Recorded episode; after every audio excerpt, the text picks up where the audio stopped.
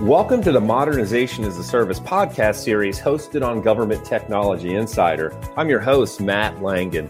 In the second installment of the Modernization as a Service podcast series, Mike Masten, Vice President of Operations at Chenega Applied Solutions, joins us again to take a deep dive into exploring different aspects of modernization as a service in practice. And Mike, thanks for joining us again. Thank you. Pleasure to be on again. Yeah, awesome. Let's go ahead and kick it off like we always do. So let's start at the top. So, what are some of the challenges agencies face right now when it comes to accomplishing modernization? Yeah, there's kind of a multi-tier challenges that they deal with. One obviously has to come from funding. Modernization isn't cheap. And a lot of agencies, you know, when they're looking at their annual budgets, they have their existing programs that they need to support so, doing heavy investments and kind of more forward thinking type activities such as modernization can often be intimidating. And what we found is that really what you need is kind of thought leaders within the government, within the DoD, who are willing to go out and champion a modernization idea. So, a good example of that was uh, at Robins Air Force Base with General Kubinec. General Kubinec kind of saw where the 402nd Software Engineering Group was seeing kind of the future of where software development was going within the Air Force. And he really championed doing kind of the first modernized software facility, which was our Blue Sky facility down there. And then seeing the success of that, he championed what later turned out to be Project Synergy, which is a much larger project down at Robins Air Force Base. So we've seen success stories where with the Robins, you have a general or somebody in a leadership position and an acquisition person really champion an idea and then we've seen other programs where maybe the idea is there, but there's not really a big champion of the modernization. And the opportunity goes away just because, you know, other priorities take precedent.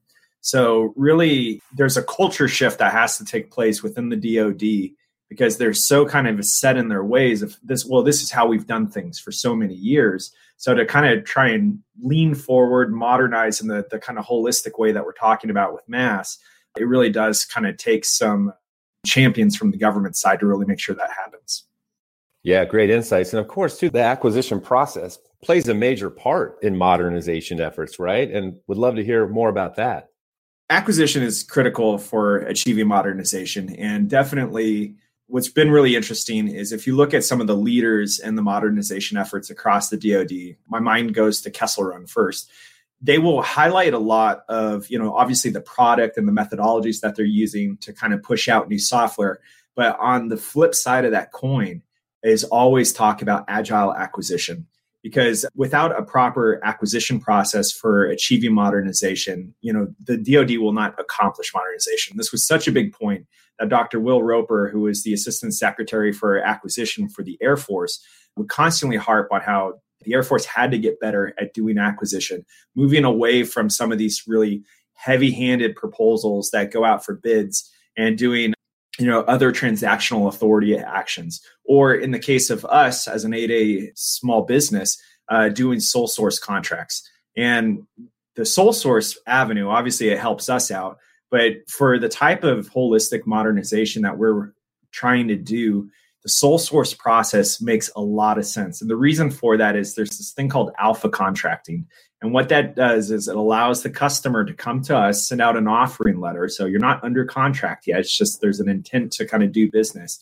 And it kind of takes away a lot of the traditional back and forth that the government has to go to, where the government puts out a bid and then, you know, all of a sudden you can't talk to contracting officers anymore and you do a proposal kind of in a vacuum and you submit it to them. What alpha contracting allows is for you to have that solutioning conversation directly with the government where you could actually see where they want to go. So a great example of this was with Project Synergy. Project Synergy, government came to us and they said, "Hey, we got this building. We want to turn it into, you know, we want to put 160 software developers in here." And they had this initial vision, and it wasn't necessarily a bad vision, but it wasn't quite where it probably could have been.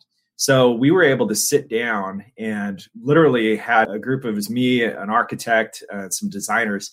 We sat down at a bar and literally on the back of a napkin wrote down a kind of a vision of what we thought this facility should be. The very next morning, I went in to the Air Force Base and briefed it to their leadership, and they signed off on it. And that's how we got the project synergy that we see today. So that would have never been possible if it was a traditional acquisition process. So these are the types of avenues that the Air Force and the DoD as a whole really needs to be thinking about doing and kind of exploring new avenues to to acquire these modernization efforts just because they work better and allows for a customized uh, fully tailored modernization to fit their specific needs that's great. You know, Mike, I love those back of the napkin stories. It seems like great things always come from those types of meetings right there. That's awesome. Really cool stuff there. And, you know, earlier you mentioned Kessel Run. So let's dive in a little bit more on that and tell us about how Kessel Run really has helped the U.S. Air Force drive their modernization efforts and really mission success. Sure. So Kessel Run maybe wasn't the first to do something very forward leaning, but they were certainly the biggest and the most successful. And, you know, before Kessel Run, talk and modernization as the way that it is today just kind of didn't exist. So there was like pre Kessel Run and post Kessel Run. That's really how it was. And, you know, Kessel Run had the perfect combination, the perfect ingredients of those forward thinkers, those thought champions that we were talking about that really just had this vision for how they were going to change the way that software was being developed in the Air Force. When they first approached us, I remember they said, Hey, we want you to make us into like a Google. And we're just kind of like, okay, what does that really mean? And the more we kind of peeled back the onion with them, we really saw that these guys were taking their influences from, uh, you know, a group called DIUX out in Silicon Valley, and you know, really taking their playbook from some of the most successful software companies in Silicon Valley. And they were saying, hey, if we really want to be cutting edge, we have to do what industry is doing and we can't do things the old way.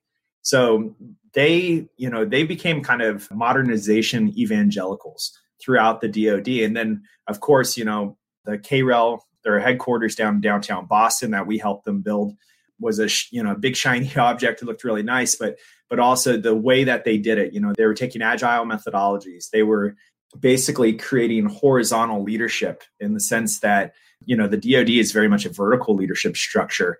But at Kessel Run, you know, uh, the second lieutenant could speak up to a major and disagree with them on a design philosophy, which normally you wouldn't really do. So there, once again, that's that culture shift aspect that was taking place. So the Kessel Run became almost like the model for how this happened. And then once they, you know, established the beachhead there in Boston, the rest of the Air Force kind of looked at it and said, hey, we need to start replicating this. And this is when you started seeing kind of the other software factories popping up and a lot of other innovation projects popping up. It was really kind of like this gold rush era between 20, what, 18 and 2019, where first it was Kessel Run, and then all of a sudden we just started seeing Level Up. We started seeing all these different groups popping up, Space Camp, and then you know the actual software.af.mil with Nick Chaillan kind of championing the entire process ultimately leading to the design of Platform One, which is the DevOps platform for the Air Force. So without Kessel Run, this wouldn't have happened, or maybe it would have happened, would have happened by, by a different group. You know, some people think that kind of that that series of evolution is inevitable, but it was definitely the crew at Kessel Run that kind of started the modern movement as we see it. That's awesome. Yeah, Mike, I really appreciate those rundowns here. And of course, connecting with you once again for part two of this podcast series. And before we sign off today, is there any final thoughts? Anything else to add?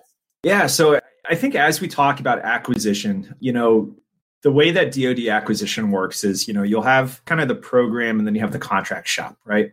And the program, you might have one of those thought leaders and then they hand stuff down to the acquisition group and they have in the contracts group and they have to kind of figure out how to make it happen. And you know for those in the dod who are listening to this podcast who want to you know are thinking about a modernized project that they want to do i really encourage them to marry up with those champions and get those champions especially as high up in leadership as you can go. Because we have seen projects literally fail without the champion. And we have seen projects not only succeed, but succeed in very rapid succession. And I keep highlighting Project Synergy and General Kubinec because it is just such a clear cut example of what a thought leader can produce. General Kubinec said, I want this to happen, make this happen. We were approached in February of 2020. And by February of 2021, the facility was built and the Air Force was moved in. In one year, we were able to accomplish that. And that is almost unheard of when it comes to these types of things. That's awesome. Yeah, what a great way to conclude the second episode of the Modernization as a Service podcast series hosted on Government Technology Insider, where we were joined once again with Mike Masten, who's the Vice President of Operations at Chenega Applied Systems, who took a deep dive into exploring different aspects of modernization as a service in practice for government. And Mike, once again, thanks for your time. Thank you for having me.